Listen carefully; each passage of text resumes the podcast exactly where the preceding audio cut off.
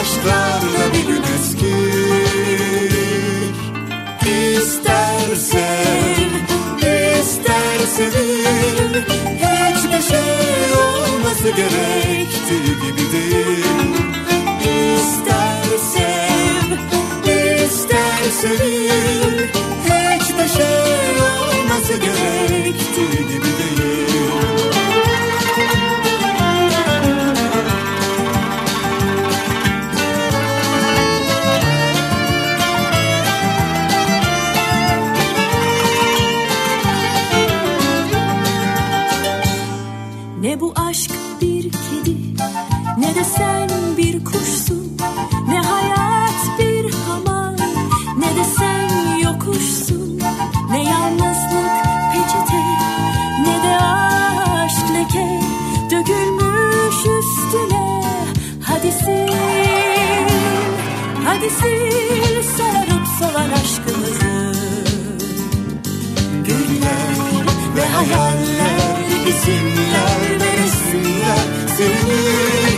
Senin aşklarda bir gün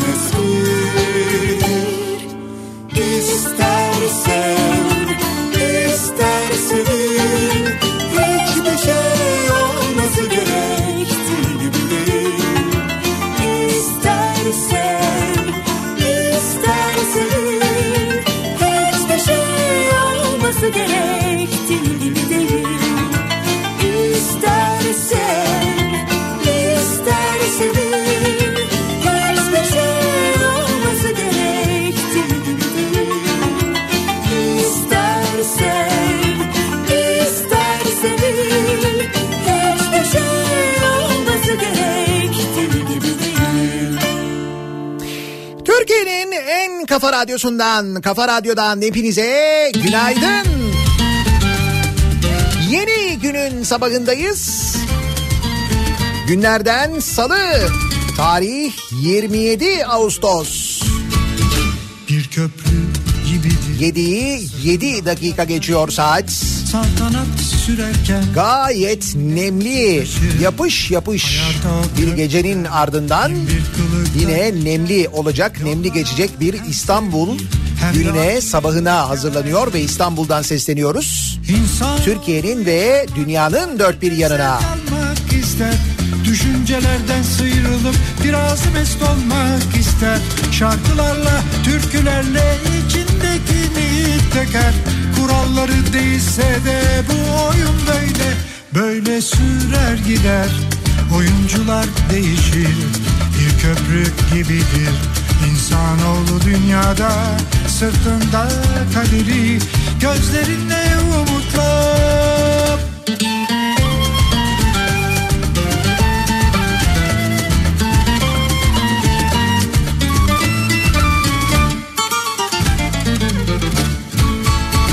Bir köprü gibidir Sırtında hayat taşır Saltanat sürerken içinde acı taşır.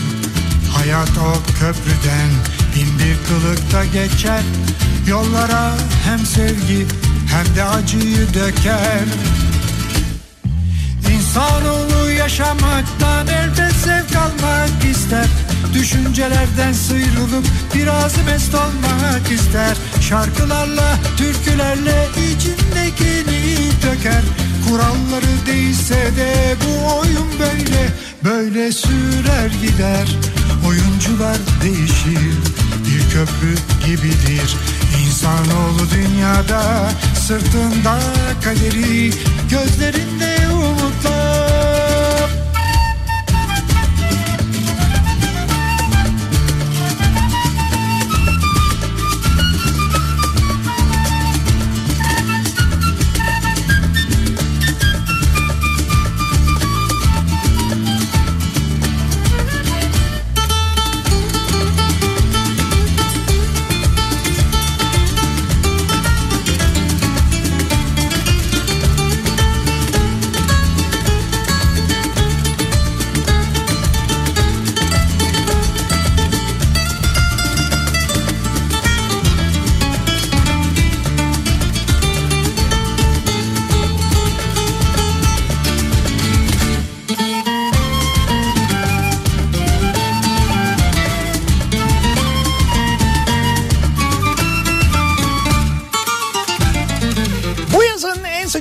en nemli günlerini yaşıyoruz. Geçtiğimiz aylara baktığımız zaman bu sene e, hani esmiyor diye söylendiğimiz günlerin sayısı epey azdı diyebiliriz. Hatta biraz fazla esti bile diyebiliriz.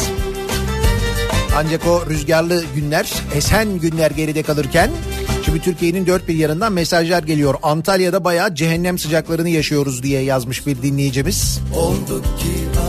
Demin söylediğim gibi Marmara bölgesinde yüksek nem hakim ki bugün de durum öyle olacak. En zor gecelerin yaşandığı günlerdeyiz. Yatağın en soğuk köşesinin keşfedilmeye çalışıldığı, yastıkla sürekli bir boğuşma içinde olduğumuz.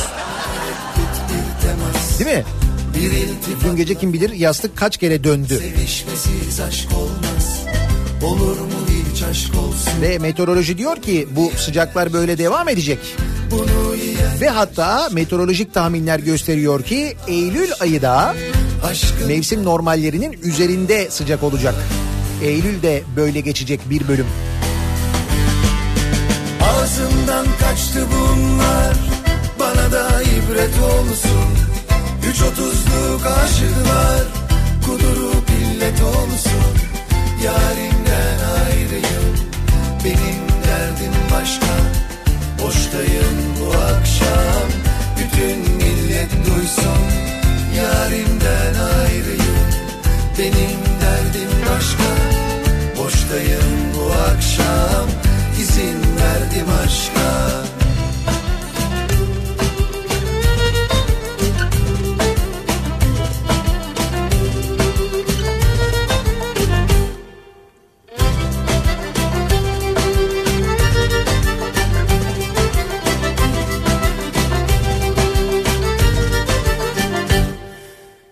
Ferhat delmiş Halvet olsun diye Şirin canım beklemiş Muhabbet olsun diye.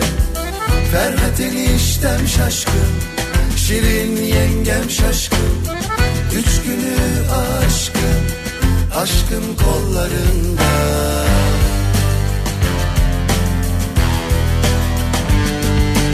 Ağzımdan kaçtı bunlar Bana da ibret olsun. Üç otuzluk aşıklar Kudurup illet olsun Yarimden ayrıyım Benim derdim başka. Boştayım bu akşam Bütün millet duysun. Yarimden ayrıyım Benim derdim başka. Boştayım bu akşam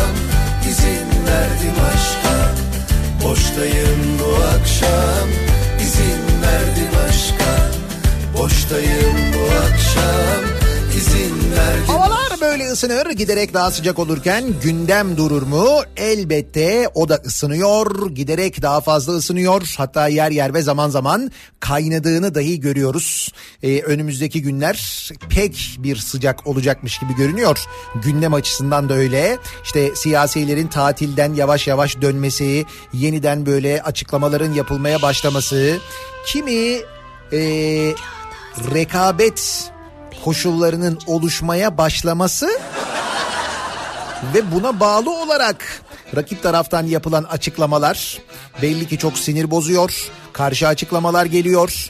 Böyle açıklamalarda yani iki taraftan gelen kavgaya e, artık böyle dönüşmeye başlayan açıklamalarda ben çok severim iki tarafı da dinlemeyi. Çünkü o sırada öyle şeyler söylenir ki taraf hakkında da çok fazla şey öğrenirsiniz. Bir Türkiye gerçeğidir bu. Bizde kavga sırasında olur genelde öyle şeyler. Hiç söylenmeyen şeyler kavgada söylenir ya. Çekirdeği alırsın karşısına geçersin böyle. Çıt çıt. İşte oraya doğru gidiyoruz. O kısmı belli.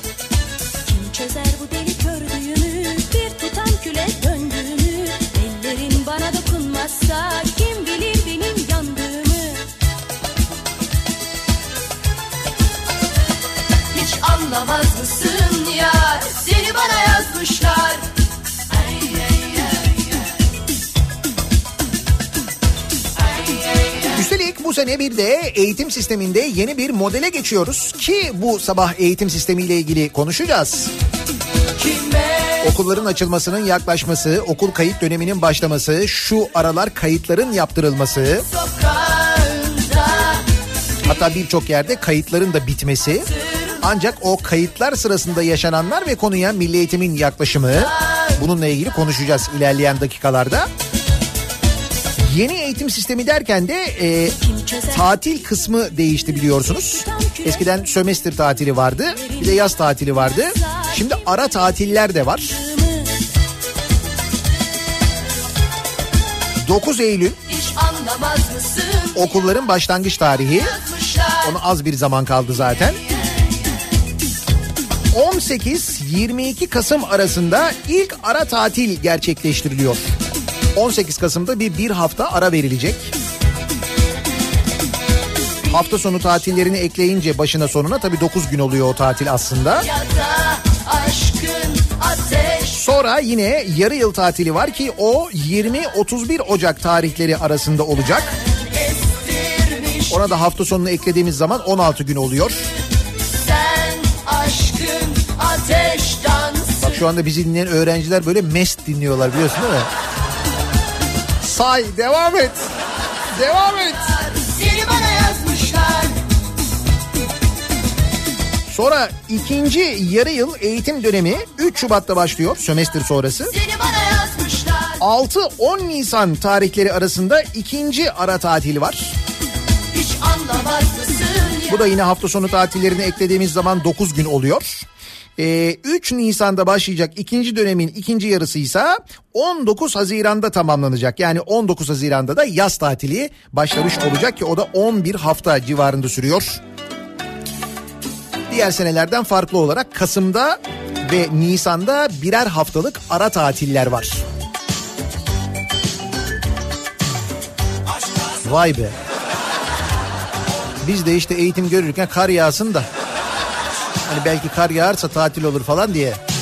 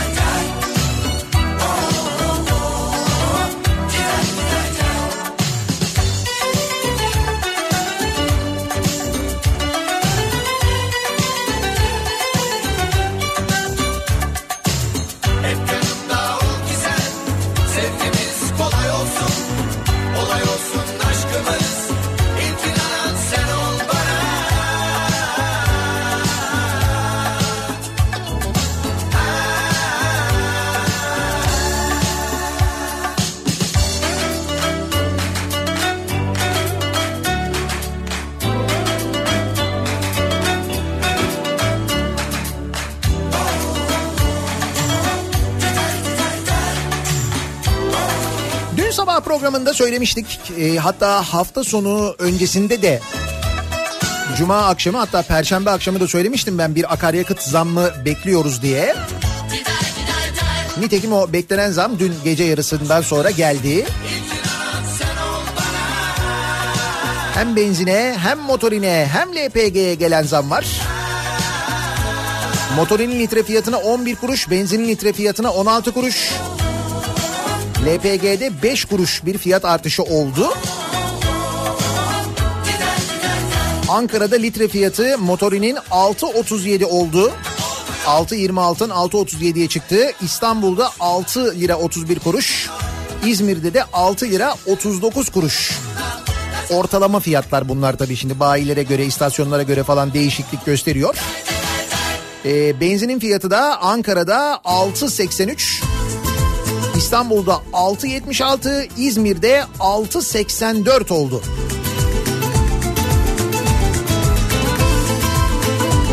Bir değişik görünüyor mu sizce? Yani böyle bir değişikmiş gibi geliyor mu fiyatlar acaba? Ha şunun için soruyorum. Dün bu zam haberini e, gazeteler işte böyle duyururken internet sitelerinden ya da sosyal medya hesaplarından duyururken Milliyet gazetesi şöyle verdi haberi. Benzin ve motorin fiyatlarında değişiklik. Değişiklik. Şimdi ben ilk değişiklik diye okuyunca dedim ki herhalde bundan sonra demek ki direkt dolarla alacağız. Yani ya da mesela litre yerine kilo mu diyeceğiz acaba bundan sonra hani bir 30 kilo ver bakalım oradan benzin ya. Hani değişik ne olabilir mesela? Motor, benzin ve motorun fiyatlarında değişiklik diyor. Değişiklik şu, şu olabilir yani birim değişebilir. Değil mi? Hani birim değişir yani. Litresi değil kilosu diyebilirsin ya da işte 6.86 lira değil de aa bak galona geçebiliriz. Değişiklik belki de öyle bir şeydir. Amerika'daki gibi litreyle değil de galonla alırız mesela. He? gel ya da gelir ecel Ya bu gece gel ya da bu gece gel Ya bu gece gel ya da bu gece gel Ya bu gece gel ya da bu gece gel Ya bu gece gel ya da gelir ecel Vay arkadaş koskoca milliyetin geldiği duruma bak. Benzin ve motorun fiyatlarında değişiklik. Zam değil. Güncelleme.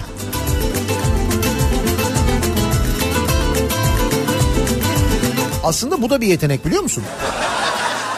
Mesela zam yerine değişiklik demek. Yandı mı aşk saklandı Ne bileyim işte istifa yerine mesela Bir zamanlar ah canım görev yeri değişti. Mesela bak.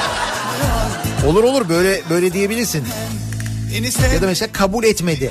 Hani bak, istifa o çünkü bir zafiyet göstergesi ya öyle olmaz. göklere Sığmıyor aşkım bir tanem beni Sor beni bul bir tanem köle kul bir tanem.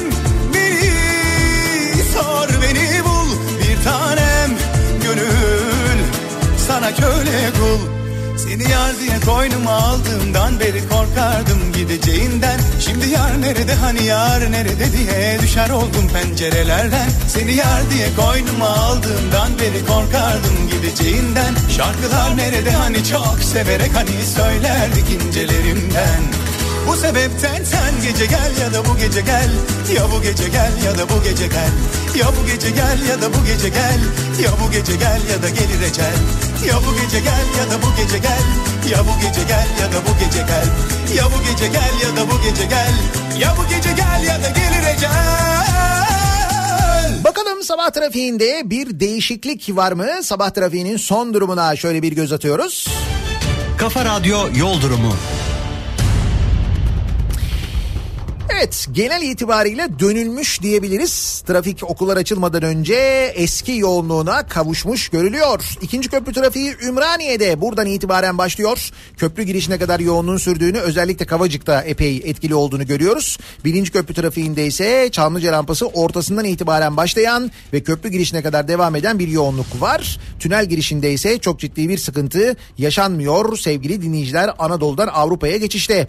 Avrupa yakasında e, ha bu arada e, E5'te Avrupa yakasında Çağlayan Darülaceze yönünde an itibariyle bir çevre düzenlemesi yapılıyormuş. Bu nedenle bir şerit trafiğe kapalı olduğu için Topkapı yönünde o bölgede köprüden geçtikten sonra birinci köprüden geçtikten sonra Topkapı istikametinde o bölgede trafiğin Çağlayan civarına birden durduğunu görüyoruz. Orada dikkatli olun diye uyaralım.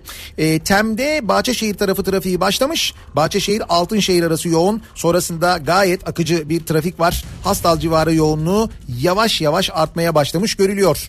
Ee, E5'i kullanacak olanlar içinse Beylikdüzü rampası inişi ve avcılar arasında yoğunluk yavaş yavaş artıyor. Küçükçekmece sonrasında gayet akıcı bir trafik var. E5'te şimdilik bir sıkıntı yok. Sahil yolu trafiği açık. Bir kaza bilgisi, bir kaza haberi yok. İstanbul'dan ya da diğer büyük kentlerden elimize ulaşan ya da e, Milliyet gazetesinin fikrine göre bize bize böyle değişik gelecek bir durum söz konusu değil an itibariyle sabah trafiğinde sevgili dinleyiciler. Bir ara verelim. Reklamların ardından yeniden buradayız.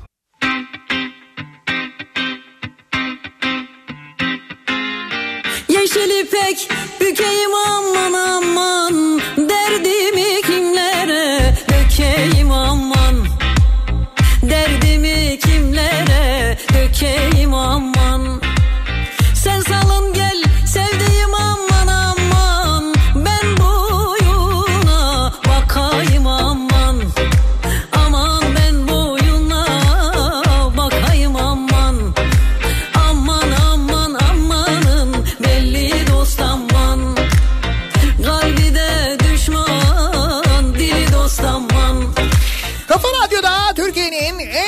radyosunda devam ediyor.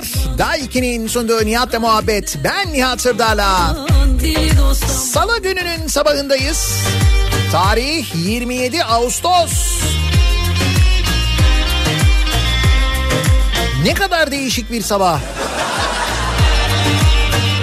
Özellikle akaryakıt fiyatlarındaki değişiklik resmen havada kendini hissettiriyor değil mi? Aldığımız nefeste bile bir değişiklik var sanki. Öyle mi gerçekten? Değişen bir şey var mı? Bakıyoruz. Yani haberlere bakınca öyle pek değişen bir şey olmadığını görüyoruz. Misal Erzurum'dan gelen haberle başlayalım.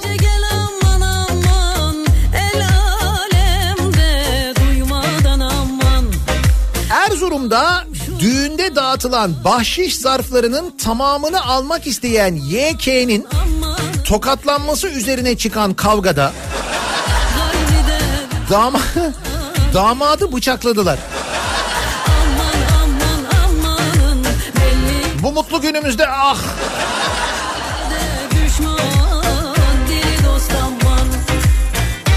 Olay Palandöken ilçesindeki Harput mahallesinde meydana geldi. Damat Serhat Ö sabah saatlerinde konvoy eşliğinde gelini Harput mahallesindeki evlerine getirdi. Bu sırada da konvoydaki araçlarla gelin arabasının içinde para bulunan bahşiş zarfları dağıtılmaya başlandı. İddiaya göre YK gelin arabasında bulunan zarfların hepsini almak istedi. Bu ne açgözlülük arkadaş ya. Bunun üzerine bir kişi YK'yi kolundan yakaladı ve tokatladı. YK ile aynı mahallede YK de aynı mahalledeki evine giderek ailesine dövüldüğünü söyledi. Baba Mehmet K, o diğer oğlu Bilal K ve YK'yi beraberinde alıp düğün alanına geldi. Baba ve oğulları damat ve babasıyla tartıştı. Ancak tartışma kısa sürede bıçaklı kavgaya dönüştü. Tabi bıçaklar hazır zaten. Ya bunda şaşılacak bir şey yok. Mesela bıçaklı kavgaya dönüşü dediğine göre kavgaya gidenler bu zarfı alan çocuğun ailesi bıçakla gidiyor. Bu sırada e, düğün tarafında da bıçak var. Yani onlar bizim için artık hani klasik aksesuar. Bıçak zaten yanımızda var. Hatta mesela kılıç da çıkabiliyor. Dün sabah konuşmuştuk hatırla. Bu aralar kavgalarda kılıç kullanılıyor. Farkındasınız değil mi? Hani Kill Bill bu kadar seviliyor mu bizim ülkede ya? Ondan mı ileri geliyor acaba? Keten göynek filfilli nineler Keten göynek filfilli Salı. Nereden aldın Bugün salı ya. dilini neler Nereden aldın bu dilini neler Bıçaklı kavgaya dönüşen kavgada damat ve babası ile Bindal Ö, Bindal Ö ve Bekir G bıçaklanarak yaralandı. değil Bu dil Ne oldu? Düğün oldu. Bu dil İstanbul dili neler Elvan elvan memeler Kavuşamıyor düğmeler. Bugün günlerden salı Yarim bir reyhan dalı. Gören maşallah desin Digi digi dal dal digi dal dal. Elvan elvan memeler Kavuşamıyor düğmeler. Bugün günlerden salı Yarim bir reyhan dalı. Gören maşallah desin Digi digi dal dal digi dal dal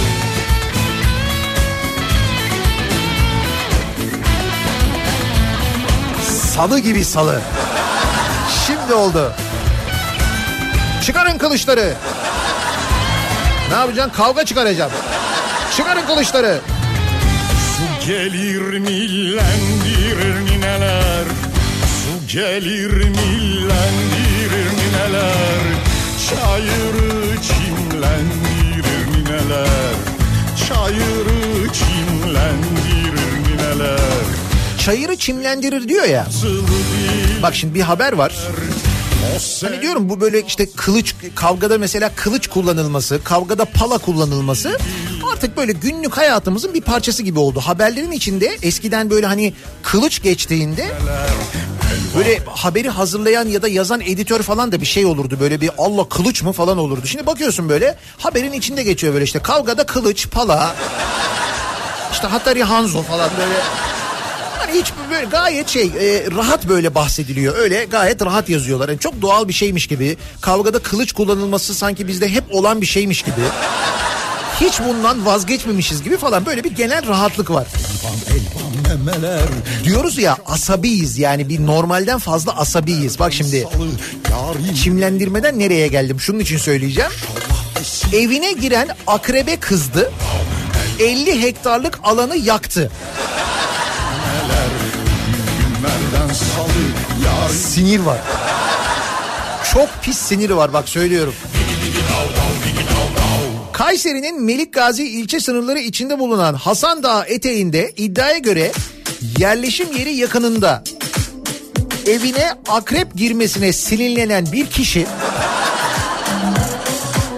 dağ kenarında bulunan evlere inen akreplerin ıslah edilmesi için ıslah edilmesi için ama dağ yüzeyindeki alanı yaktı. Dağ yakmış adam. 50 hektar diyor. 50 hektar ne demek biliyor musun sen?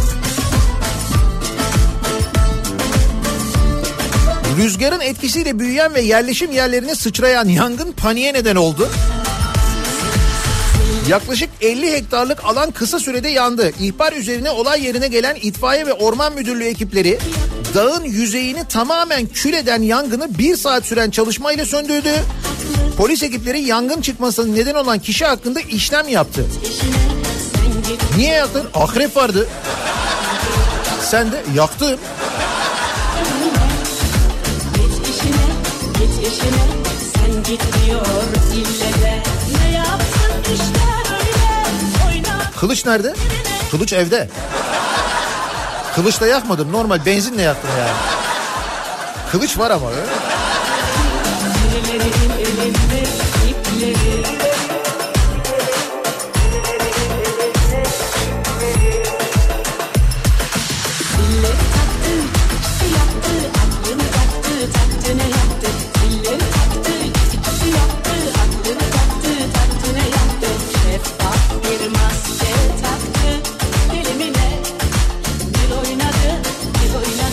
Salı olduğuna yeni uyananlar var. Aa salıymış. Evet evet salı.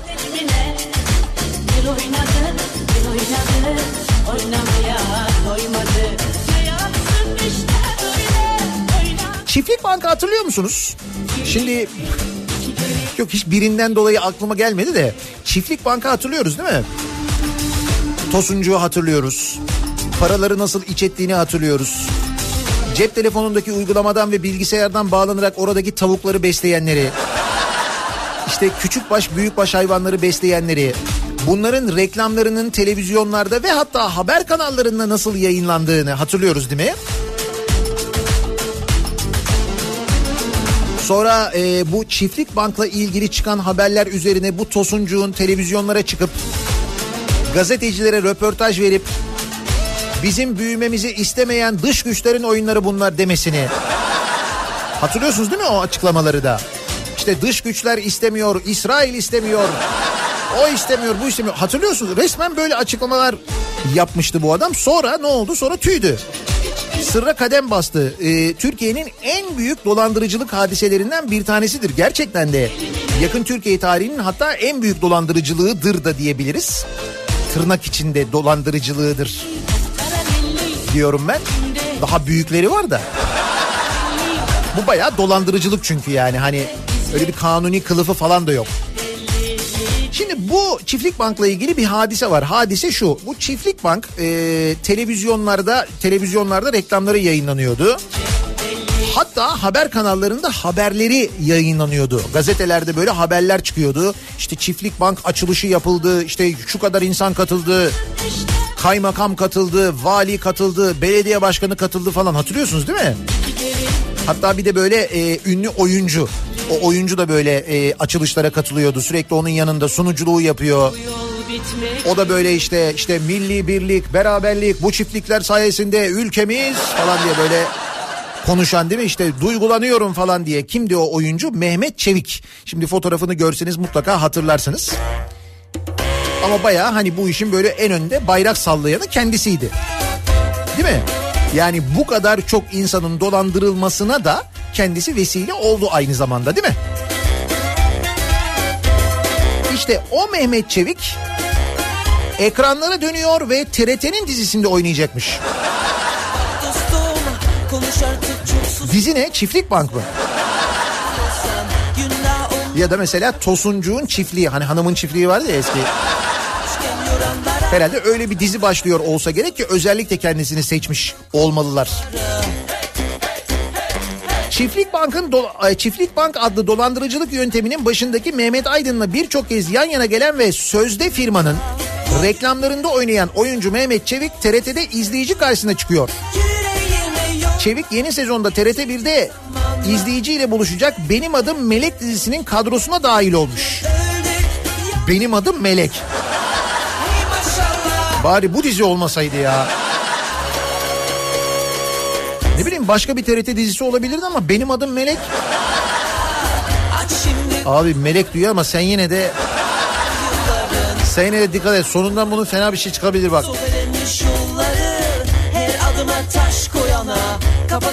Oyuncu Mehmet Çevik binlerce insanı 2 milyar TL dolandıran 2 milyar Mehmet Aydın'ın Çiftlik Bankı'nın reklam yüzü olmuştu.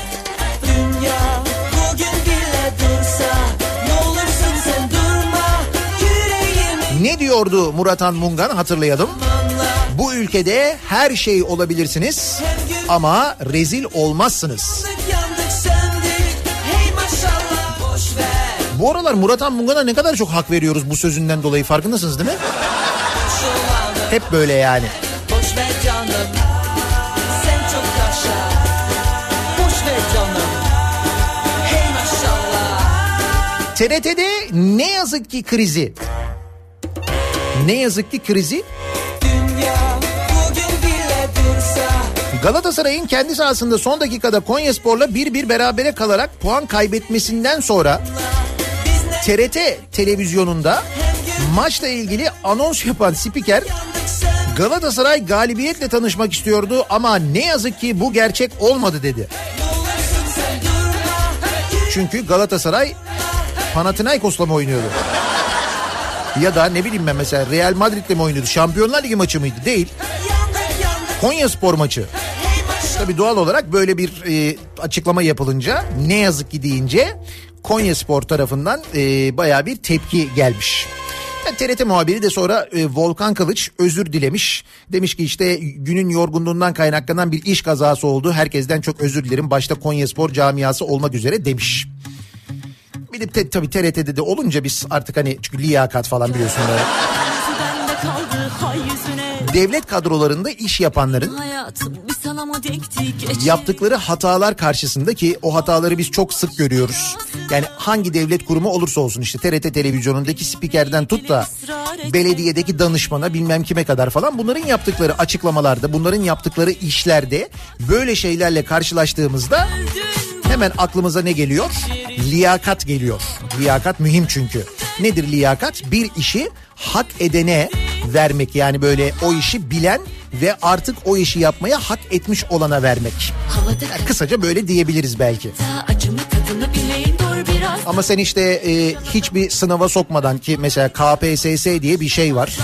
KPSS'ye bile girmeden sen adamı önce belediyede işte basın danışmanı, belediyeden işte bilmem ne kadroyla başka bir devlet kurumuna, oradan TRT'ye bilmem nereye, oraya buraya falan gönderirsen vur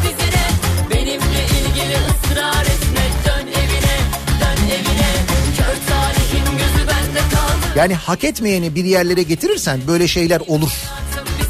Böyle iş kazaları olur ki bu basit bir iş kazası aslında. Hani dil sürçmesi de diyebiliriz. Ama işte orada canlı yayında konuşacak adamın da öyle dili sürçmeyecek, öyle şeyler söylemeyecek. Bak Ercan Taner'e söylüyor mu? Misal sen hak etmeyen bir mühendisi hak etmediği bir konuma getirip ona proje yaptırırsan ne olur? Ne olur? Kavacık göbeği olur. İşte onun gibi yani öyle düşün. Ya da sen mesela hak etmeyen adamı İstanbul Belediyesi'nde toplu taşıma ile ilgili bir noktaya getirirsen ve o adama sorarsan dersen ki şimdi biz buraya böyle metrobüs diye bir şey yapacağız. Buna günde kaç kişi biner?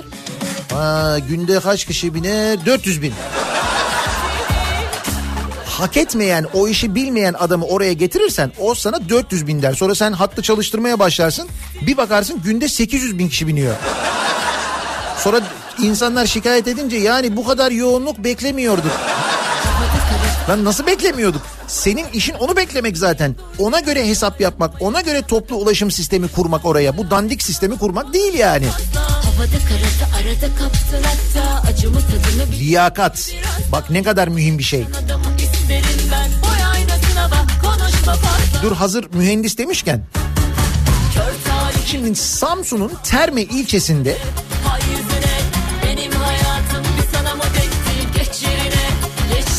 yüzünden yıkılan e, bir köprü var. Şimdi bu köprü selde yıkılıyor. Sonra bu köprünün yerine bir köprü daha yapılıyor. Bu köprü de selde yıkılıyor. İkinci kez yıkılıyor.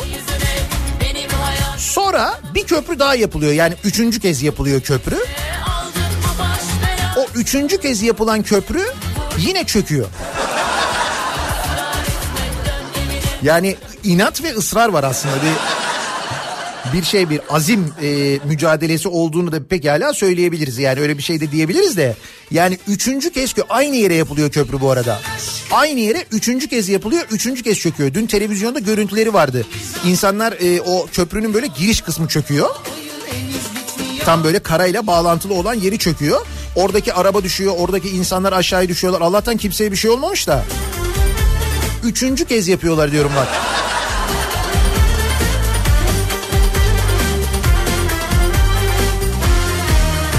Samsun'un Terme ilçesinde yaşanan selin ardından yeni yapılan köprünün karaya bağlantı noktası çöktü. Geçmişteki sellerde iki köprünün çökmesi sonrasında yapılan üçüncü köprüde meydana gelen çökme sonucunda iki kişi yaralandı. Bir otomobil oluşan çukura düştü. İlçe Belediye Başkanı Ali Kılıç biz yolu kapatmıştık ama maalesef vatandaşlar şeridi açarak burayı trafikte kullanmışlar dedi.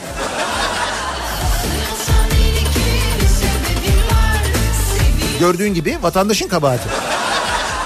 Yani biz köprüyü üçüncü kere yaptık ama yine çökme tehlikesi vardı. Yani utandık falan diyeceğine becerememişiz galiba köprü yapmayı diyeceğine biz kapattık yolu ya. ya biz önlem aldık.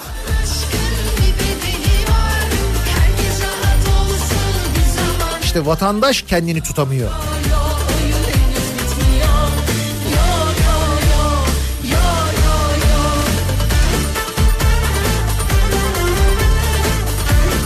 Orman yangını meselesini unutmuyoruz. Orman yangınları meselesini unutmuyoruz. Belli ki Orman Bakanı'na, Tarım ve Orman Bakanı'na bir yerden şşş demişler artık konuşmuyor. En azından 3-4 gündür farkındaysanız bir açıklama yok. Fakat İzmir Orman Bölge Müdür Vekili konuşmuş. Demiş ki efendim Türk Hava Kurumu iki misli fiyat istediği için uçak kullanılamadı. Kullanılamadı paramız yetmedi yani. Öyle mi?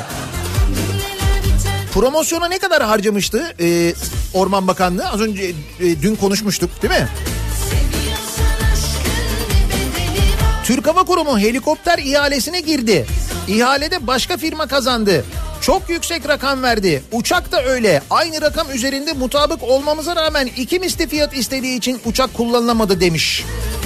Şimdi İzmir Orman Bölge Müdür Vekili böyle diyor. Dönüyoruz Türk Hava Kurumu'nun yaptığı açıklamalara bakıyoruz. Türk Hava Kurumu'nun e, bir önceki senenin üstünde fiyat istemediği yönünde verdiği bilgi var. Ki bu arada şöyle düşünün. Bugüne kadar Orman Bakanı'nın Türk Hava Kurumu ile ilgili yaptığı açıklamalar sonrasında e, yaptığı açıklamaların ne kadar doğru çıktığını düşünün. Uçmuyor uçaklar kuşlar yuva yapıyor dedi. Uçakların uçtuğunu gördük yani. Uçuyor uçaklar. Hazır uçaklar. Efendim onlar 4 ton su alıyor dedi. 6 ton hatta 6,5 ton su aldığını öğrendik mesela o uçakların. Yani bakanın söylediğinin hep tersi. Hani baba motor yok filmde olduğu gibi falan dedi. Filmde öyle olmadığını öğrendik. Baba motor yok demiyor. Baba akü yok diyor çünkü orada. Şimdi bu durumda e, Orman Bakanlığı'ndan bir yetkilinin ki burada İzmir Orman Mü- Bölge Müdür Vekili'nin yaptığı açıklamaya inanır mıyız? Yo yo yo doğal olarak inanmıyoruz. Helikopterler daha çok su taşıyor. Hayır o da yanlış. İstatistik olarak baktığınız zaman rakamlara baktığınız zaman sürat olarak baktığınız zaman da aynı zamanda uçak daha avantajlı. Ki dünyanın birçok yerinde yangın söndürme işi uçakla yapılıyor. Daha çok uçak tercih ediliyor. Kime anlatıyoruz? Ve madenler. Kaz Dağları'yla gündeme gelen Türkiye'deki madencilik faaliyetleri, altın madenleri ve bu altın madenlerinde siyanür e, aracılığıyla siyanürle altın arama daha doğrusu altın arandıktan sonra onu siyanürle ayrıştırma. Ve bakın e, siyanürle ilgili bir mevzu var ama ondan önce şöyle bir toplam rakam var. 2003 yılından bu yana yani AKP döneminde 99.124 hektar orman arazisi madencilik faaliyetine açılmış sevgili dinleyiciler. 99.124 hektar. Yani önceki 13 yılda görev yapan iktidarlara göre bu 3 katına çıkmış. Sonraki 13 yılda AKP döneminde yılda ortalama 7625 hektar orman madenlere açılmış. Türkiye Ormancılar Derneği 2019 raporu verilerine dayandırılan haberde AKP'nin iktidarda olduğu 2003-2015 arasındaki 13 yıllık dönemde AKP öncesi 13 yıllık e, dönem karşılaştırılıyor. 1989-2001 dönemi karşılaştırılıyor. Buna göre maden tahsis sayısı yıllık ortalama 1087'den %143 artışla 2483'e yükselmiş. gösteri birazdan baş Ve bakınız o madenlerden bir tanesi. Şimdi Kaz Dağları'nı konuşuyoruz ama bakın Ordu'da ne oluyor? Ordu. Ordu'da fındık üreticilerinin ikinci geçim kaynağı kestane. Fakat 4 yıldır devam eden siyanürlü maden arama faaliyetleri bu alanları vurmuş. 1140 dekar kestane ormanıyla 729 dekar tarım arazisi yok edilmiş. Ünye'deki altın işletmesi çalışma sahasını ge- genişletmek için çet süreci başlatmış. Eğer alan genişletilirse 2040 dekarlık tarım alanıyla 1900 dekarlık kestane ormanı daha yok olacak. Bu da fındık ve kestane üretimindeki ürün kaybı maliyetinde ciddi artışı da beraberinde getirecek. Nasıl? Fındığı ve kestaneyi bitiriyoruz. Ordu'da Ünye'de yapıyoruz bunu. İngiliz ortaklığı Altıntepe Madencilik Şirketi. Bu sefer de İngilizler var. Altıntepe Madencilik Şirket tarafından yürütülen arama faaliyetleri 16 hektarlık arazide yapılıyormuş. Ancak şirket alanı 3 katına çıkarmak istiyormuş. 5 yıllık olan maden arama ruhsatını da 5 yıl daha uzatmak istiyormuş. Maden arama faaliyetleri nedeniyle şu anda süren faaliyetler sebebiyle karaca, domuz gibi hayvanlar köylere inmeye başlamış. Fındıkta küf ve çift doğum görülüyormuş. Meyvelerse olmadan dökülüyormuş. Fındık üreticilerinin ikinci geçim kaynağı olan kestane fakat maden arama faaliyetleri başladığı 2015 yılından bu yana da kestane ormanları da kesilmiş aynı zamanda. Ee, siyanür ve ağır metallerin toprakla birlikte polenlere de bulaşması arıcılığa zarar verecek. Eğer bu alan genişlerse diyorlar oradaki Karadeniz Doğa ve Çevre Derneği raporunda maden ocağı tarafından kullanılan atık suların çevreye yayılmasıyla kirlenen Elekçi Irmağı'ndaki kirlilik oranı artacak. Maden çıkarma sürecinde gerçekleştirilecek patlamalar yeraltı sularının yönünü ve dağılımını değiştirecek. Bölgenin orman ekosistemi bozulacak, yüksek heyelan riski doğacak. Ye- yüksek yerleşim yerleri, yüksek tonajlı taşıma araçlarının yol açacağı sarsıntı nedeniyle zarar görecek. Ve siyanürün en zararlı hali olan gaz hali özellikle buharlaşmayla yağmur olarak toprağa yeniden inecek ve farklı yönlere taşınarak etkisi genişleyecek. İşte bölgedeki fındık üretiminin düşmesinin de o bölgedeki sebebi bu. Ve Ordu'da Ünye'de de insanlar seslerini duyurmaya çalışıyorlar. Kim bilir belki de şu anda siz ilk kez duyuyorsunuz. severim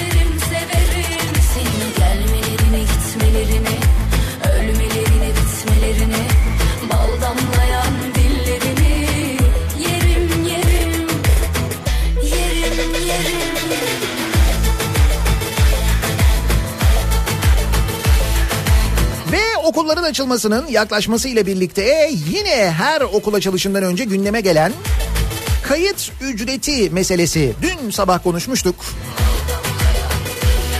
Milli Eğitim Bakanlığı'ndan bir yetkili demişti ki asla kayıt ücreti alınmasına müsaade edilmeyecek. Böyle bir şey olamaz demişti. Her sene bunu konuşuyoruz. İstanbul Valiliği de bir açıklama yapmış. Gelen şikayetler üzerine okullarda hiçbir veliden rızası dışında kayıt ücreti veya bağış talep edilmeyecek demiş. Peki herhangi bir ücret ya da bağış ya da bir istek oldu mu acaba? İstanbul için söylemiyorum sadece Türkiye geleninde kayıt sırasında bugünlerde Ah, acaba böyle bir şey yaşadınız mı diye merak ediyoruz. Yoksa devlete baktığınız zaman valilik söylüyor, Milli Eğitim Bakanlığı söylüyor. Herkes diyor ki böyle bir şey olamaz, asla istenemez, mümkün değil. İşte anayasada diyor falan. Anayasanın 42. maddesi ilk öğretim kız ve erkek bütün vatandaşlar için zorunludur ve devlet okullarında parasızdır hükmünü emreder diyor. Bak anayasa diyor. Biliyorsun anayasanın bütün hükümlerine harfiyen uyuyoruz. Hatta Anayasa Mahkemesi karar veriyor mesela. O yaptığın yanlış yapmayacaksın diyor. Anayasa Mahkemesi kararları en yüce mahkeme ya kesin uyuyoruz.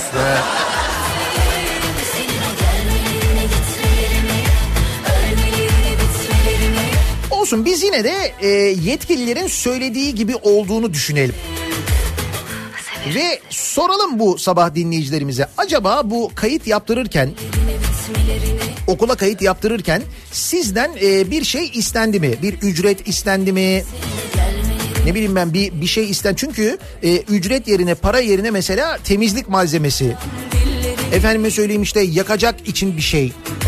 Böyle farklı istekler de oluyor. Okulun eksiklerini bu şekilde giderelim durumu var. Şimdi o eksiklerin aslında eksik olmaması gerekiyor zaten değil mi?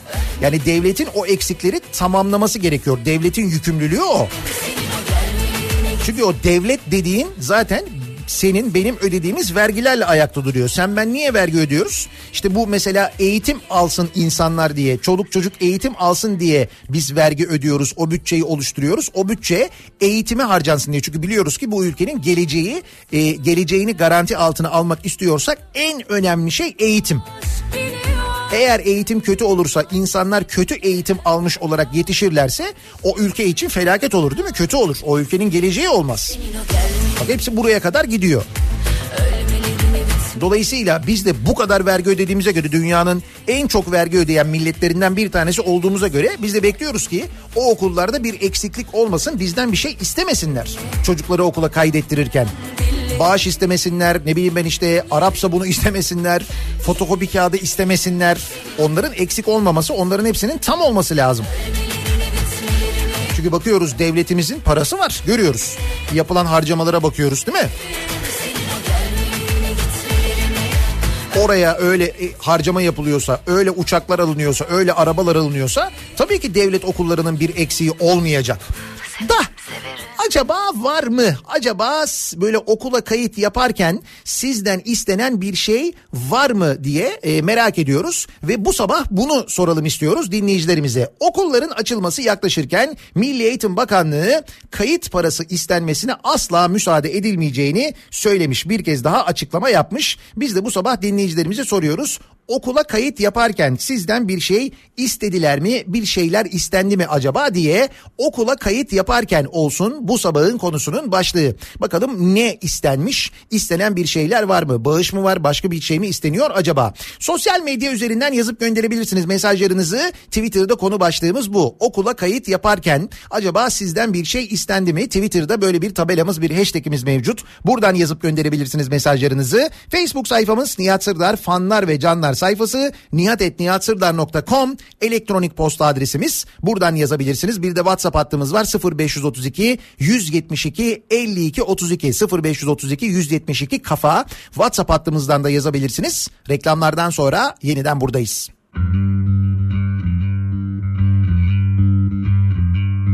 Bugün nasıl efkarlıyım dumanım tutmaz Kafam güzel her şey güzel bizde dert bitmez Kafa Radyo'da Türkiye'nin en kafa radyosunda devam ediyor. 2'nin sunduğu Nihat'la muhabbet. Ben Nihat Sırdar'la. Salı gününün sabahındayız. Okula kayıt yaparken bu sabahın konusunun başlığı. Şimdi okula kayıt yaparken istenen paralar e, geliyor da şu anda mesajlar yağıyor resmen. Bu kadar para istendiğini görünce ister istemez bu şarkıyı çalmak geldi içimden.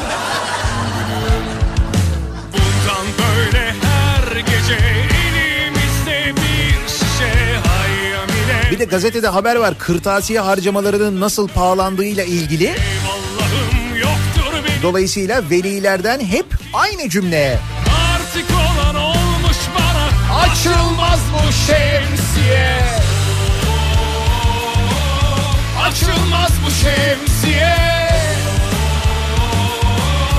Açılsa da fark etmez. Açılmaz bu şemsiye. Açılsa da fark etmez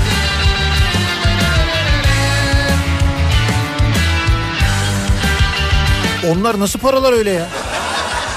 Neler istiyorlar öyle? Şimdi okula kayıt yaparken istenenlere geçmeden önce İstanbul'da dinleyenler için bir bilgi var. Şimdi Twitter'da takip ediyorum ben böyle kuş takip ediyor kendisi. Ömer Güvercin diye bir hesap var.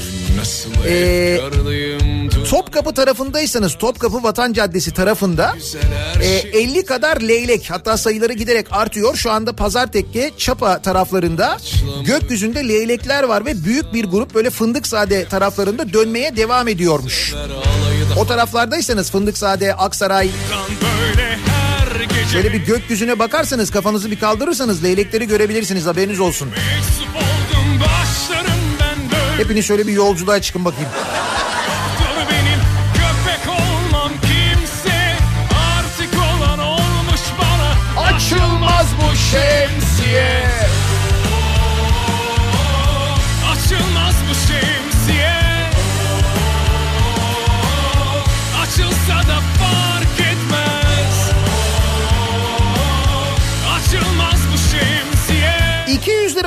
Kırtasiye malzemesi ve minimum 1000 liralık bağış istediler bizden. Hepsi bu. Allah Allah mesela kırtasiye malzemesi neden isteniyor? Yani okulların şimdi bir eksiğinin olmaması lazım. Kırtasiye malzemesi olsun, okul gereçleri olsun, ne bileyim yakıt olsun bir şey olsun. Niye? Çünkü yani bir eksiği olamaz. Milli Eğitim Bakanlığı bütün okullara ihtiyaçlarını, eksiklerini giderecek ödeneği, parayı vermiş olmalı. Değil mi yani bakıyoruz hani memleketimizde bizde öyle bir para sıkıntısı öyle bir harcama sıkıntısı yok. Makam arabalarına bakıyoruz uçaklara bakıyoruz ne bileyim ben yapılan saraylara bakıyoruz. Daha dün bir tanesi daha şey yapılıyordu temeli falan atılıyordu hatırlayınız. Yazlığı kışlığı işte ahlat tarafı falan. Yani para var. E para varsa o zaman Milli Eğitim Bakanlığı'nın okullara para da göndermiş olması lazım. Niye isteniyor bu paralar? Kayıt için okulu aradığımızda gelirken iki adet A4 ile gelmemizi söylediler. Sadece iki tane mi? İki top mu acaba? Ayrıca öğretmen seçimi istenirse bir ücreti olduğu belirtildi. Hani araç donanımı gibi biz de standart paket istedik diyor. Ha, siz baz model aldınız yani. İyi.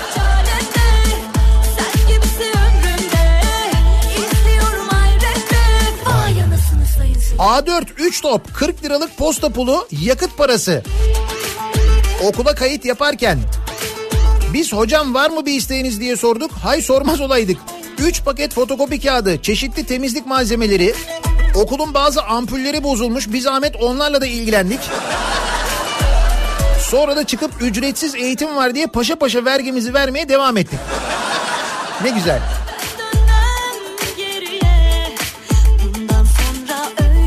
Şimdi bunlar böyle ufak tefek şeyler ki ufak tefek şeyler yok ya istenen daha neler var bak okuyacağım ama ufak tefek şeyler gibi görünüm. Ne var canım bunda okulu ver ha işte vermeyeceksin öyle bir şey yok. Sen veriyorsun zaten kardeşim vergi diye bir şey var. Sen attığın her adımda aldığın her nefeste vergi ödüyorsun zaten misliyle ödüyorsun zaten. O yüzden senden bunların istenmesi doğru değil. Bak e, şey İstanbul Valiliği bile hatırlatıyor. Diyor ki anayasa var diyor ya. Anayasanın dur bakayım neredeydi o? Kaçıncı maddesiydi o? İstanbul Valiliğinin yapıldığı açıklamada velilerimizden bağış adı altında kayıt parası talep edildiği iddia edilmiştir. Anayasanın 42. maddesi diyor. İstanbul Valiliği diyor. İlk öğretim kız ve erkek bütün vatandaşlar için zorunludur ve devlet okullarını parasızdır hükmünü emreder diyor. Anayasa 42. maddeyi söylüyor bak valilik hatırlatıyor. Ne temizlik parası canım?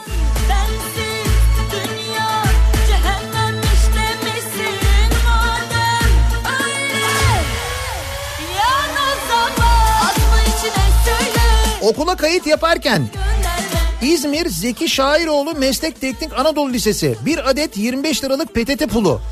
iki top fotokopi kağıdı 200 lira bağış. Okula kayıt yaparken iki hesap numarası verdiler. Bir tanesine ilk aylık ödemesini yatırın. Diğerine de 600 lira bir seferlik temizlik malzemesi için para yatırın dediler. Kayıtta bir sıkıntı olmasın diye yatırdım. Herkes de bu yüzden yatırıyor. Bu arada daha anaokulundayız. Burası anaokulu bak.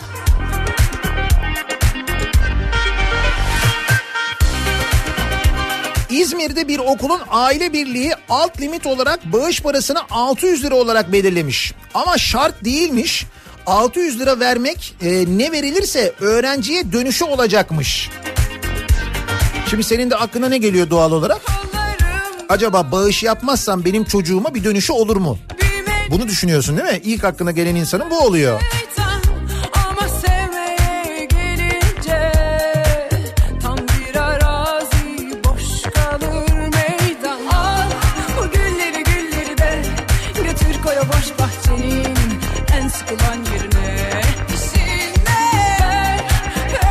Tabii istediler diyor Serpil. Bağış olarak 250 lira istediler. Yanında okulla kırtasiye listesi verdiler. Onlar da 500 lira tutuyordu. Ama biz hepsi dahil 200 liraya bitirdik. Pazarlık da var.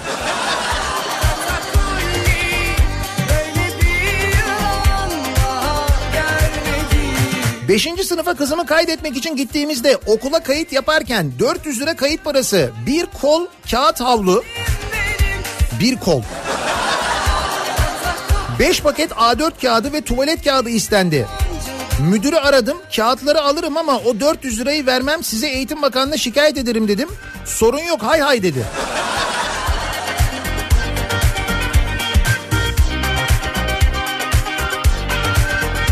Buyurun yok yok istemediler diyor dinleyicimiz ve kendisine kayıt sırasında verilen kağıtların fotoğrafını göndermiş. Tülin Manço Anaokulu Okul Aile Birliği hesabı. Halk Bankası Perpa Şubesi hesap numarası yazıyor. Açıklama temizlik malzemeleri ücreti yazılacakmış açıklamaya. Not öğrenci TC kimlik nolu ve ad soyadı da yazdırınız karışıklık olmasın diyor. Bu 300 liraymış. Yine huzur aidat hesabı var. O da 180 liraymış. baştan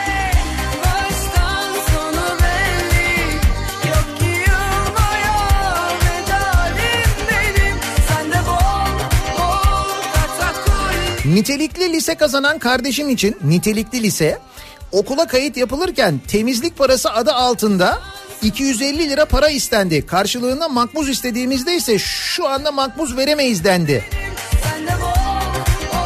Bakınız makbuz yok. Aslında siz makbuz olabilirsiniz bize. İki top makbuz.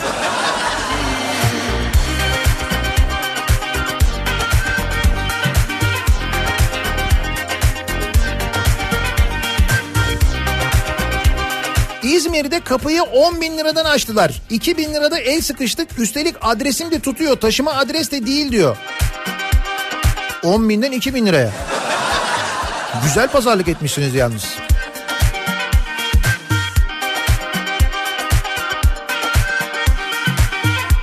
İzmir Şehit Asteğmen Hilmi Öz İlkokulu'nun 5 bin lira parası, kayıt parası, klasörü, A4 kağıdı, zımba teli ve tükenmez kalemi kalmamış. Onları da istediler. Bu ilk kayıtta oldu.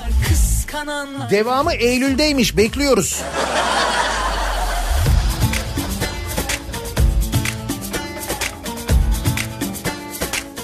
Bölüm bölüm yani. Yeni sezon.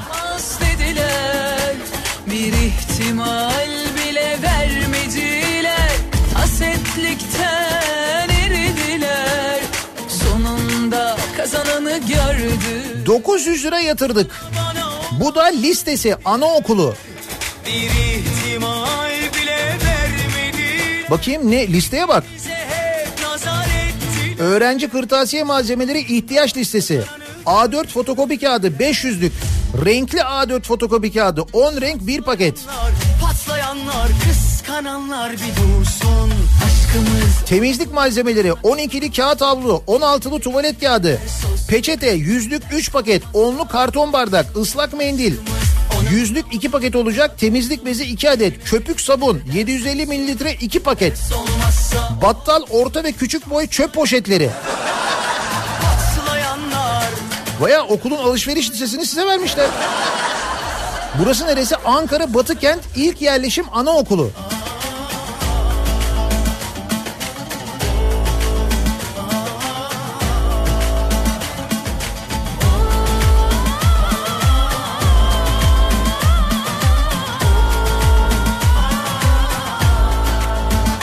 Kardeş kontenjanı olmasına rağmen 3 bin lira kayıt parası ödedik okula kayıt yaparken. Yetmedi 3 top kağıt bunlarla da kapanmıyor. Hesap okul açılınca sınıflarda da sınıfın ihtiyaçları için para toplanıyor. İşte öğretmen sandalyesi, dolaplar vesaire için. Burası devlet okulu birinci sınıf sadece diyor Demet. Sana burada e, okul yöneticileri, bizi dinleyen okul yöneticileri, öğretmenler canım işte eksiklerimiz var falan diye şikayet edebilirler. Yani diyebilirler ki işte eksiklerimiz var onları bir şekilde tamamlamamız lazım. Şimdi onlar okul yöneticileri e, işte böyle bir çözüm buluyor olabilirler ama bu çözüm doğru değil işte zaten. Sıkıntı orada. Siz kendi ihtiyaçlarınızı kendiniz giderdiğiniz müddetçe Milli Eğitim Bakanlığı bunları gidermeyecek. Milli Eğitim Bakanlığı asli görevini yapmayacak. Yapmıyor zaten. Ve yıllardır aynı şeyi yaşıyoruz bak. Hep aynı döngü farkındasın değil mi? Asla alınmayacak. Öyle bir şey yok. Şuraya bak mesaj yağıyor ya.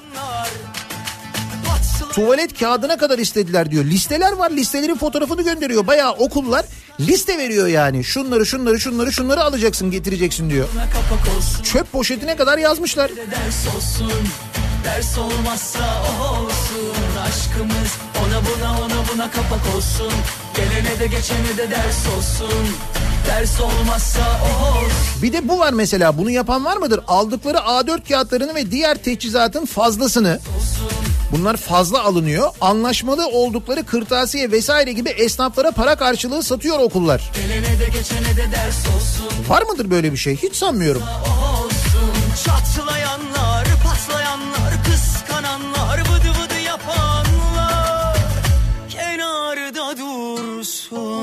Nihat Bey sizi Fransa'dan dinliyorum. İki çocuğum için devlet üniversite eğitimi bitene kadar eğitimi ücretsiz karşılıyor. Ayrıca her sene okul başlangıcından önce öğrenci başı 250 euro yardım yapılıyor. Ayrıca ailelerin gelir durumuna göre aylık yardımlar da yapılıyor eğer okuyan biri varsa. Dış güçler. Hala almıyoruz.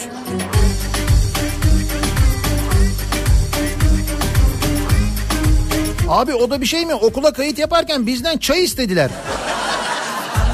Çay mı istediler? Nasıl çay istediler? Şuradan iki çay kap gel ya. Hadi. Kayıt yaparken biraz muhabbet ederiz. İki demli olsun benimki. Kimse kimseyi tam tanımıyor Yani şey böyle paketle çay istediler sizden yani. Yürekin içinde sevgi yatıyor Soyuna sopuna sapına kadar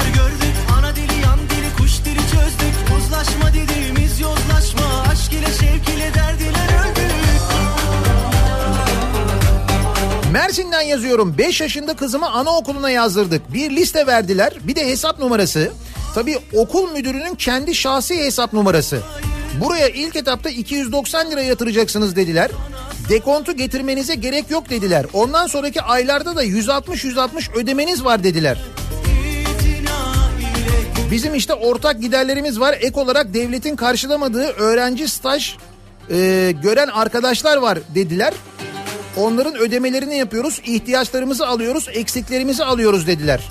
Biz de yeter ki kızımıza iyi davransınlar diye bu parayı ödedik demiş mesela bir dinleyicimiz.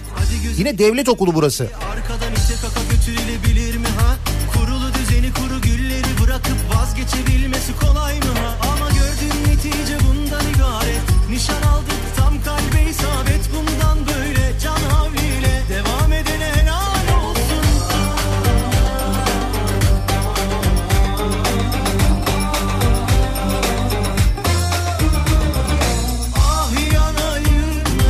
Daha dün çocuğumu bilsem için kayda götürdüm. İstenen belgeler arasında iki top A4 kağıdı, poşet dosya var.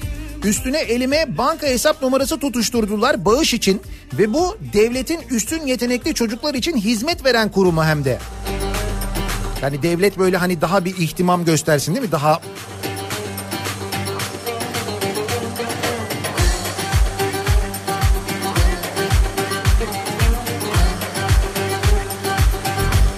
Fotokopi ve kartuş istediler okula kayıt yaparken. Daha iyisi bunları getirmek için de önce bin lira para istendi. Bursa.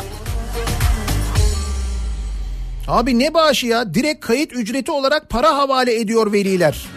Bakın dekontunu gönderdim inceleyebilirsiniz. Bu arada çocuğumun engelli raporu olduğu için geçen seneki anaokul geçen sene anaokulu ücret talep etmemişti.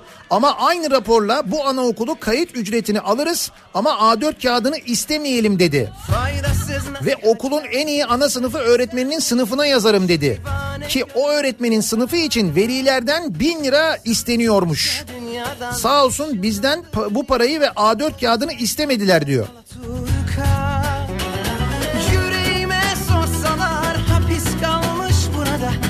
Kaçacak ilk çıkan fırsatta Beni kurtar Allah'ım daha çok tutulmadan Gözlerim ışıklarında Yandım bir yare Geçen sene 540 lira bayıldım. Bu sene öğretmen seçmek için 5000 lira istediler. Bir de böyle öğretmen seçme parası var.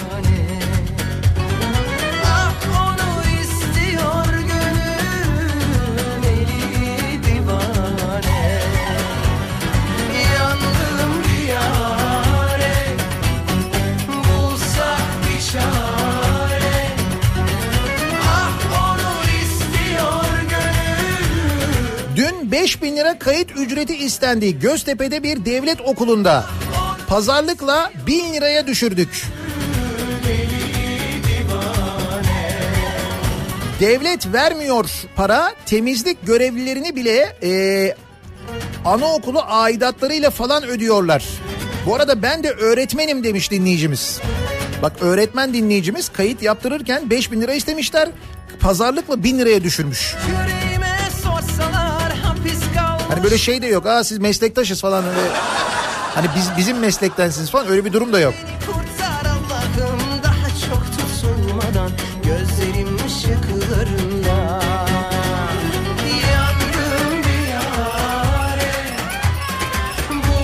Bu arada bu az önce bahsettiğim leylekleri görenler var. Büyük bir leylek sürüsü bu Topkapı tarafında. Topkapı surların üzerinde bekliyorlardı leylekler. Sabah 6 civarında inanılmaz bir görüntüydü. Yıkık surların üzerinde asker gibi dizilmişlerdi diyor bir dinleyicimiz.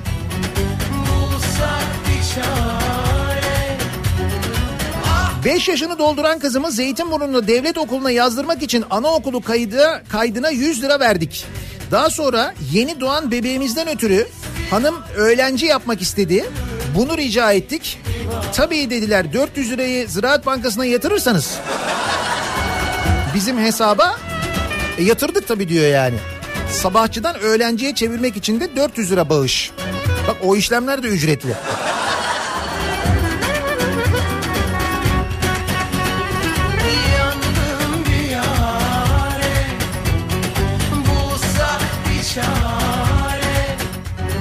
Okula birinci sınıfa gidecek kızımı yazdırmaya gittim. Görevli ilk önce müdür beyle görüşeceksin dedi. Çıktım. Hoş geldiniz öğretmen seçecek misiniz dedi. Nasıl ya dedim.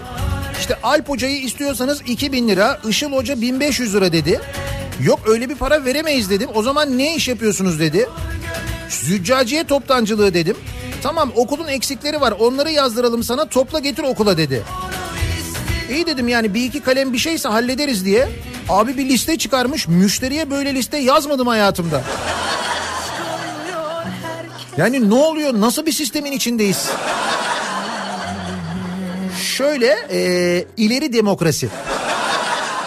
Yani bu içinde bulunduğumuz sistemin adı. Soruyorsanız eğer nasıl bir sistem böyle bir sistemdeyiz yani.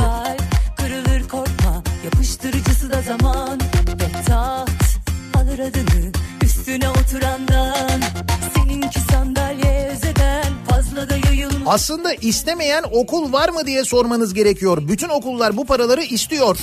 restine rest jestine jest bundan sonra böyle Erenköy İlkokulu ana sınıfı için yarım gün 900 lira artı bağış, tam gün 1200 lira artı bağış istendi diyor Yeşim.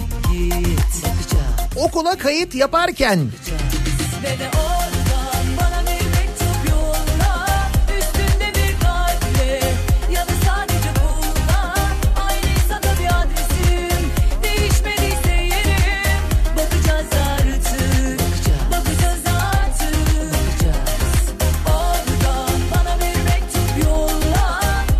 okula kayıt yaparken Milli Eğitim Bakanlığı'ndan daha fazla bütçeye sahip Diyanet her cuma namazında e, camiler ve Kur'an kursları için para talep ediyorsa okulların istemesine şaşırmamak lazım diyor bir dinleyicimiz. İşte öyle de ben şimdi devletin yaptığı harcamalara bakıyorum. Hiç öyle milli eğitime ya da eğitime okullara para ayrılmayacakmış gibi yapılmıyor harcamalar. Bayağı bir paramız var harcıyoruz. Niye o para o tarafa para harcayabiliyorken bu tarafa para harcamıyor? Devlet okullarının bütün eksiklerini gidermiyoruz madem öyle. Madem para var. taht alır adını üstüne oturandan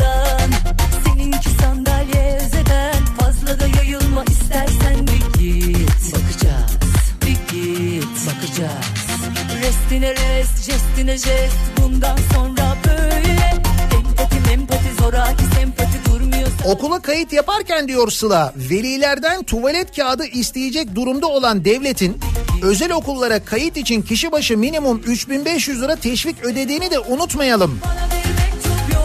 İtibardan tasarruf olmaz. Bu arada tabii eğitimin içeriğiyle alakalı olarak, eğitimin kalitesiyle ilgili olarak doğal olarak insanlar çocuklarının geleceğini düşündüğü için devlet okullarından özel okullara yönleniyorlar. Öyle ciddi bir yönelme var biliyorsunuz.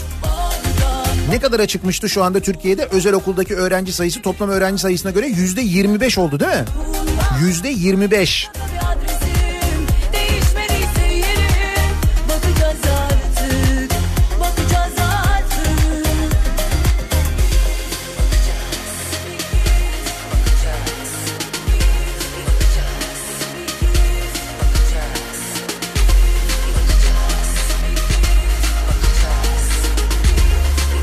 Daha iyi bir eğitim için eşimin iş yerine yakın bir ortaokula nakil yapalım istedik. 10 bin lira istediler. Vazgeçmek zorunda kaldık diyor Özgür.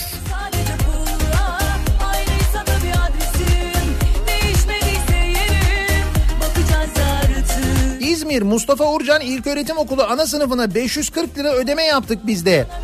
Geçen yılda 460 lira yapmıştık.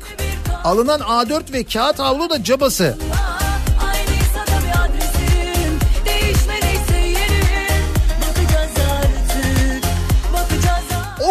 Kayıt yaparken Bu sabahın konusunun başlığı neler oluyor okullara kayıt yaptırırken bu ara? Neler isteniyor acaba diye soruyoruz dinleyicilerimize. Çünkü Milli Eğitim Bakanlığı diyor ki asla bir şey istenemez diyor. Mümkün değil yasal değil diyor. Anayasa diyor. İstanbul Valiliği açıklama yapmış.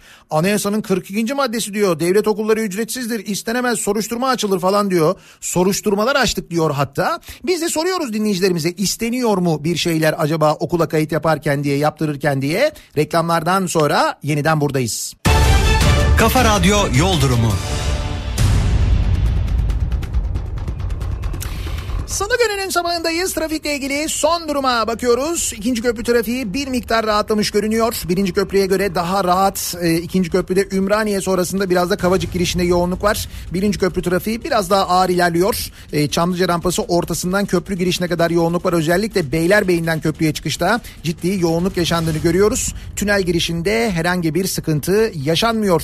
Avrupa yakasında Tem'de Bahçeşehir trafiği Bahçeşehir Altınşehir arasında sürüyor. Devamında Tem trafiği hareketli. Gazi Mahallesi civarına gelene kadar bir sıkıntı yok. O bölgede bir miktar yoğunluk var. Ee, İstoç sonrasında Vatan Caddesi yönüne özellikle atış alanı sonrasında yoğunluk Bayrampaşa'yı geçene kadar etkili. E5'i kullanacak olanlar içinse Beylikdüzü inişi, Avcılar girişi Küçükçekmece arası yoğunluğu sürüyor. Bu noktayı geçtikten sonra hareketlenen trafik Çobançeşme Şirin Evler arasında ve özellikle de İncirli sonrasında Topkapı yönünde yoğun Merter Cevizli Bağ yönünde meydana gelen bir kaza var çünkü. Kazanın etkisi geriye doğru trafiği etkilemiş vaziyette. Bu noktayı geçtikten sonra E5 trafiği açık. Sahil yolunda da herhangi bir sorun yaşanmıyor sevgili dinleyiciler.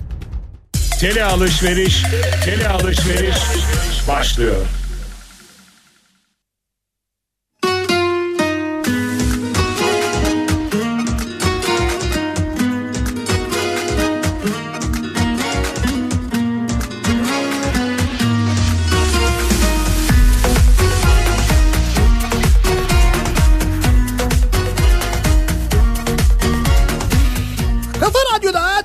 Türkiye'nin en kafa radyosunda devam ediyor. Daiki'nin sunduğu Nihat'la muhabbet. Ben Nihat Sırdar'la. Eser bir yer saçlarına vurur. Salı gününün sabahındayız. Okulların açılması yaklaşırken kayıt süreci devam ederken bir yandan da okullara kayıt yaptırılırken acaba velilerden e, bir şeyler isteniyor mu devlet okullarının kayıtları sırasında? Çünkü devlet diyor ki Milli Eğitim Bakanlığı diyor ki asla kayıt parası istenemez, bağış istenemez, bir şey istenemez e, diyor. İstanbul Valiliği açıklama yapıyor. Soruşturma başlattık okul müdürleriyle ilgili diyor.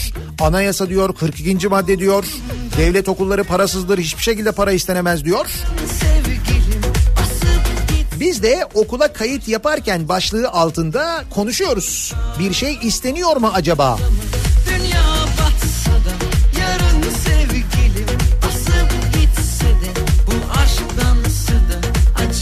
Devlet okulunda öğretmenim. Okulun kapandığı hafta İl Milli Eğitim'e öğretmen kimlik kartı için başvuru yaptım. Şu an toner yok veremiyoruz daha sonra gelin dediler. İl Milli Eğitim Müdürlüğü'nde toner mi yokmuş? Bir, bir ay sonra tekrar gittim ödenek olmadığını bu yüzden de toner olmadığını ve veremeyeceklerini söylediler. Bak devlet okulunda öğretmenlik yapan öğretmen kimlik kartı istiyor onu alamıyor İl Milli Eğitim'den. Ama para var. Yani para var. Bakıyoruz harcamalara var yani.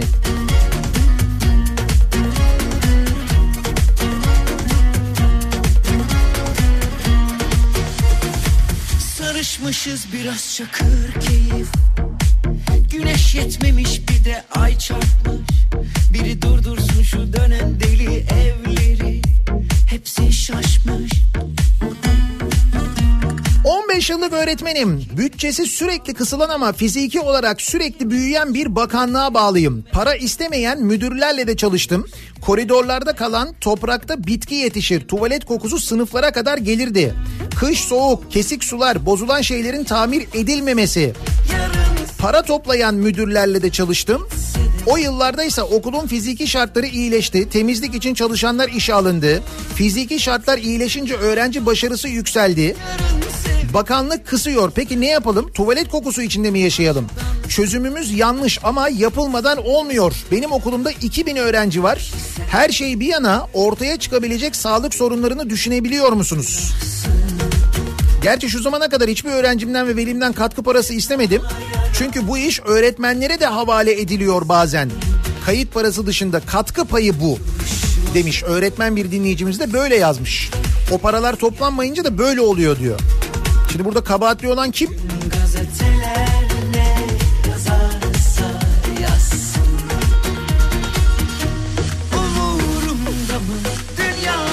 Oğlum bu yıl liseye başlayacak. Eğitim hayatı boyunca astronomik rakamlar, malzemeler vesaire hep istediler. Hiçbir zaman vermedim.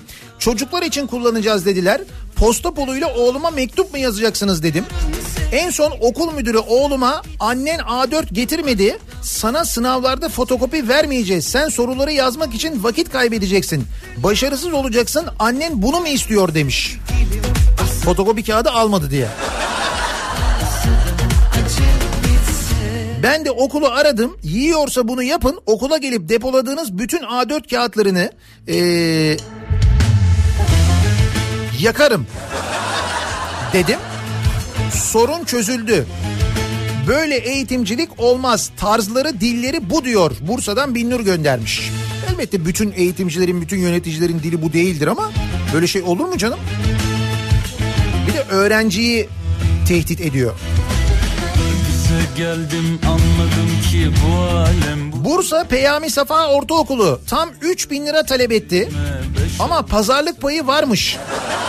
neyse dedim de duruldum tutundum aşka Hem üzüldüm 2500 lirayı da aldılar bu arada yanımda başkasından diyor. Sürekli elinizi taşın altına koyacaksınız diyor okul müdürü. aşkım figanım Gülüm baharım Meyhanelerde sakiler derman olmadı. Bizden de bunları istediler okul için. İki top A4 kağıdı, 5 litre yüzey temizleyici, 12'li kağıt havlu, 5 litre çamaşır suyu, bir paket şeffaf dosya, 2 adet mavi kapaklı klasör, bir paket yarım kapaklı pembe dosya, bir paket gömlek dosya, bir adet kare başlıklı paspas ucu, iki buçuk litre krem cif. Cif mi? Her öğrenciden iki buçuk litre cif mi istiyorlarmış? Ne yapıyorlar çocuklar? Nereye ovalıyorlar? Yana yana yaz oldu kışım Kor oldu düşüm Can yürekte yürek sen Kaynak yok diyorlar. Kaynak öğrencilerimiz. Nerede kaynak diyorlar. Öğrencilerimiz değil, velilerimiz. Öyle diyelim biz doğrusu o.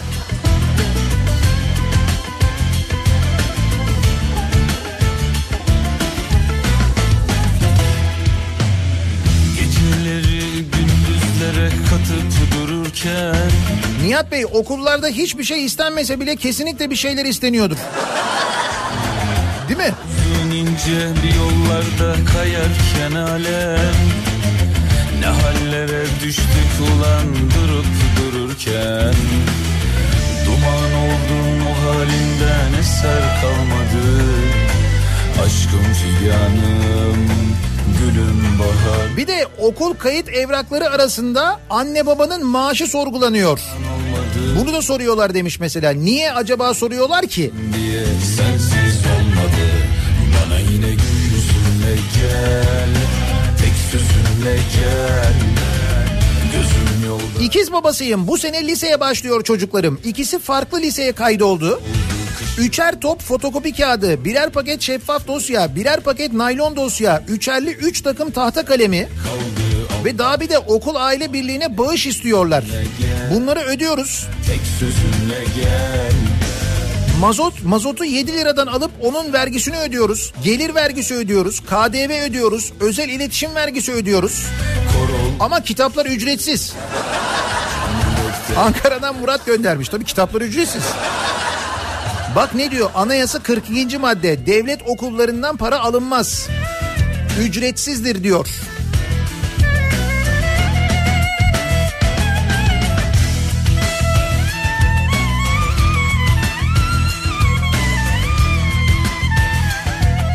Dört bin lira ücret istediler. Araya muhtar girdi. Bin liraya düştü.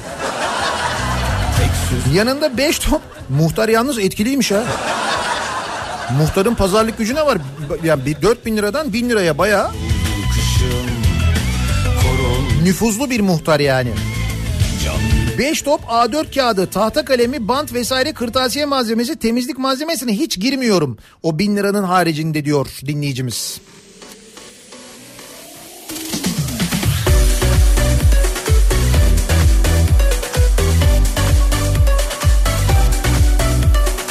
Kağıt gelmezse çocukların ellerinde yeterince eğitim materyali olmaz. Örneğin devlet 300 kilo yakıt verir, bitince bir daha göndermez. Lavabo kırılınca milli eğitim koşup yapmaz. Sabun, perde, kırılan materyaller bunları okul kendi bütçesiyle onarmalı. Okulun kendi bütçesi diye bir şey yok arkadaşım. Okulun bütçesi neymiş ya? Okulun bütçesi dediğin parayı bunlar için gerekli olan bütün parayı milli eğitim gönderir. Okulun bütçesi neymiş? Okul işletme mi? Eğitim yeri orası. Orada verilecek olan eğitimi devlet okulunda devlet karşılar. Ne kırılırsa, hangi materyal bozulursa, öğrencinin neyi eksikse onların hepsi milli eğitimin gönderdiği, devletin gönderdiği bütçeden karşılanır. Okulun bütçesi neymiş canım? Mecbur edilemez ama genelde sürekli bir ihtiyaç var okullarda. Tabii ki olacak. Öğrenci var orada, çocuk var orada, insan var orada. Hesaplamadığın harcamalar da çıkacak, bir şeyler de kırılacak, yanlış bir şeyler yapılacak, paraya ihtiyaç olacak. Ama o para Milli Eğitim tarafından o okulun kasasına gönderilecek. Nasıl harcandığı denetlenecek. Hiçbir şey eksik bırakılmayacak. Olması gereken o. Yöneticiler ne yapsın? Şimdi yöneticiler ne yapsın? Evet yöneticiler ben yöneticiyim. Buna itiraz etmeyeyim böyle devam edeyim dediği müddetçe ben bunu kendim çözerim dediği müddetçe kendini buna mecbur hissettikçe hiçbir şey düzel, düzelmeyecek. Hep böyle olacak. Hep böyleydi. Hep böyle devam edecek. Biz her sene okullar açıldığında bu konuyu konuşacağız. Her sene Milli Eğitim'den açıklama yapacaklar. Kesinlikle para alınamaz falan diye. Her sene İstanbul'dan valilikten açıklama yapacaklar. Soruşturma başlattık kayıt ücreti alanlardan diye. Seneye bir daha konuşacağız. Ve biz bu 3 bin liraların, bin liraların çöp poşetlerinin, Arap sabununun, cifin, ne bileyim ben işte paspasın bilmem nenin peşinde koşup velilere bunları aldırmaya çalışırken okulumuza ödenek gelmiyor, Milli Eğitim Bakanlığı bize para göndermiyor derken öte taraftan devlet büyüklerinin kendilerine sıfır arabalar almalarını, yeni uçaklar almalarını, kendilerine yeni binalar yaptırmalarını falan böyle oturacağız hep beraber seyredeceğiz. Çünkü eğitim o kadar önemli değil. İtibar daha önemli değil mi?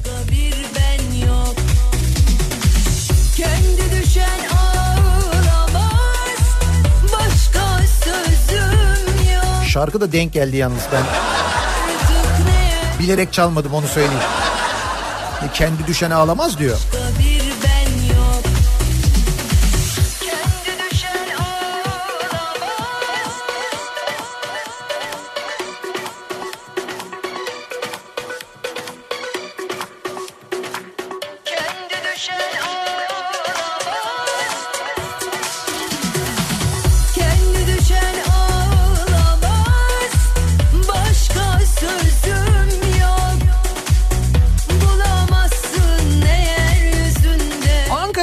Gölbaşı Anadolu Lisesi 500 lira para 3 top A4 20 liralık posta pulu.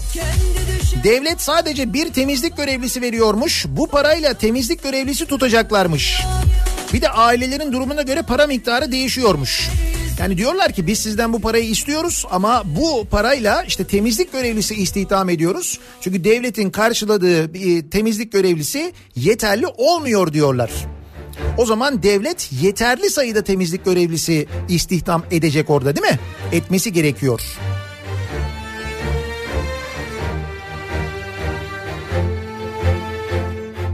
Geri dönmek için geç kal. Oğlum bu sene anaokuluna başlayacak. Kayıt için Halk Bankası'na 450 lira yatırdım.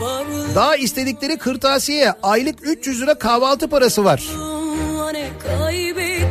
Gazi Emir Remzi Doğan İlköğretim Okulu ve bu çocuk daha anaokuluna başlayacak. Okul uzakta, servis parası var. Bak bugün mesela kırtasiye malzemeleriyle ilgili haber vardı.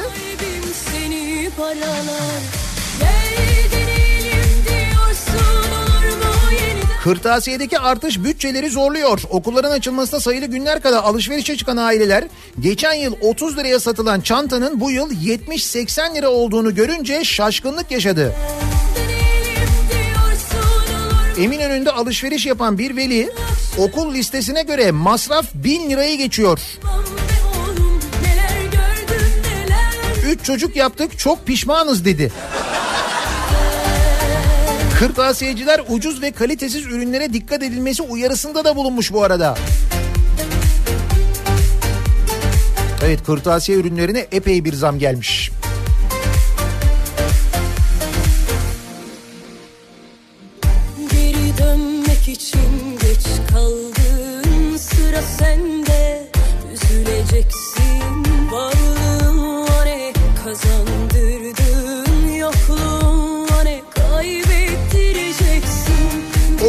Yaparken şu an Türkiye'nin her yerinde kayıt adı altında para alıyorlar. Binlerce lira toplanıyor. Kimisi iki tane üç tane bilgisayar alıyor. Denetim eksikliğinden çok büyük paralar dönüyor. Parası olan aileler de paraya bakmıyor okula veriyor demiş mesela Erhan. Bir de bu işin e, hani gerçekten okulun ihtiyacını karşılayan yöneticisi de var o parayı topladığında ki bunun yanlış olmasına rağmen bu durum da yanlış. Baştan beri söylüyorum ama bir de bu parayı toplayıp gerçekten bu parayı iç edenler var. Tabii öyle yolsuzluklar da oluyor. Olmuyor mu sanıyorsun sen? Ne diyorduk? Okul yöneticilerinde diyorduk, liyakat diyorduk hatırlayınız. Okul yöneticilerinin nasıl atandıkları ile ilgili haberler görüyoruz.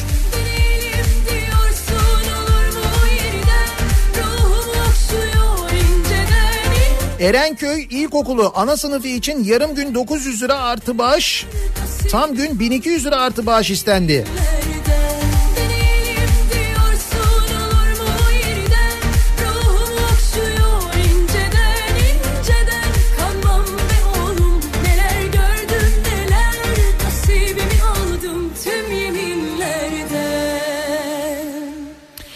Okula kayıt yaparken Denizli'de iki sene önce arkadaşımın çocuğu birinci sınıfa başladı.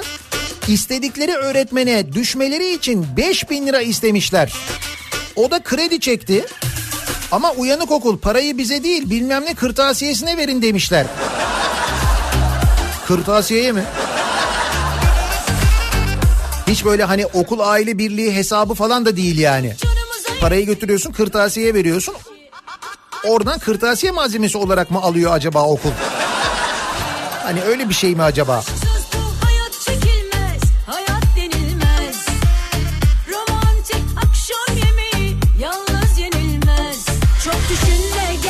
Gel Çevremizdeki iyi bir okula yazdırabilmemiz için okul müdürü bizden akıllı yazı tahtası istedi. Ayrıca 100 lira ve 3 top kağıt istediler. Dün eşim akıllı tahtayı yolladı. 100 lirayı da verdik diyor Alper. Buraya Ha bir de bu akıllı tahta vardı değil mi? Hadi hadi hadi hadi yeni Fırsat fırsatları artırıp teknolojiyi iyileştirme hareketi Fatih. Açılımı bu Fatih biliyorsun. Ne oldu o akıllı tahtalar falan? Her okulda internet mi internet falan? Onun galiba içeriği olmadı sonra değil mi? Herkes bizi okur gibi sanki bir roman bu Üzüntü kaybettirip gitmeye hep hazır ol Ya benim en yakınım ya hep uzağımda ol 3 yıl okul aile birliğinde görev yaptım diyor bir dinleyicimiz. Marka kağıt istenmesinin nedeni diğer kağıtlar fotokopi makinelerine çok fazla sıkışma yapıyor. Hem kağıt israfı oluyor hem de makinelerin gram ve bıçaklarına zarar veriyor. Bu da makinelerin bakım masrafını arttırıyor. Bunun için kaliteli kağıt isteniyormuş. O makineyi kim veriyor mesela? Makineyi kim alıyor? Milli Eğitim Bakanlığı'nın verdiği bütçeyle alınıyor.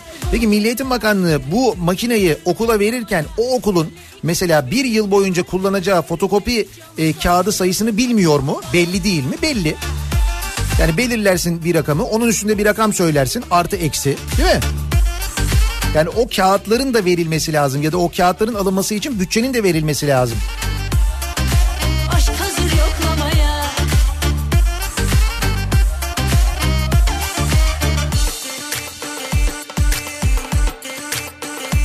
Hani böyle zaman zaman 90'lı yıllar kötüleniyor ya. Biz ilkokuldayken öğretmenimiz resim yapalım diye bize A4 kağıdı dağıtırdı hem de bedava. Hakikaten öyleydi ha. Resim dersi için mesela tamam resim defteri de olurdu ama ben hatırlıyorum hani kağıt da dağıtılırdı.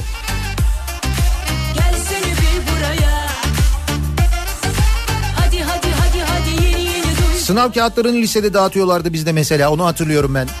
Onun için de çocuklar kağıt başı 1 lira toplayalım falan. Öyle bir şey de olmuyordu. Yani 90'larda böyleydi en azından yani.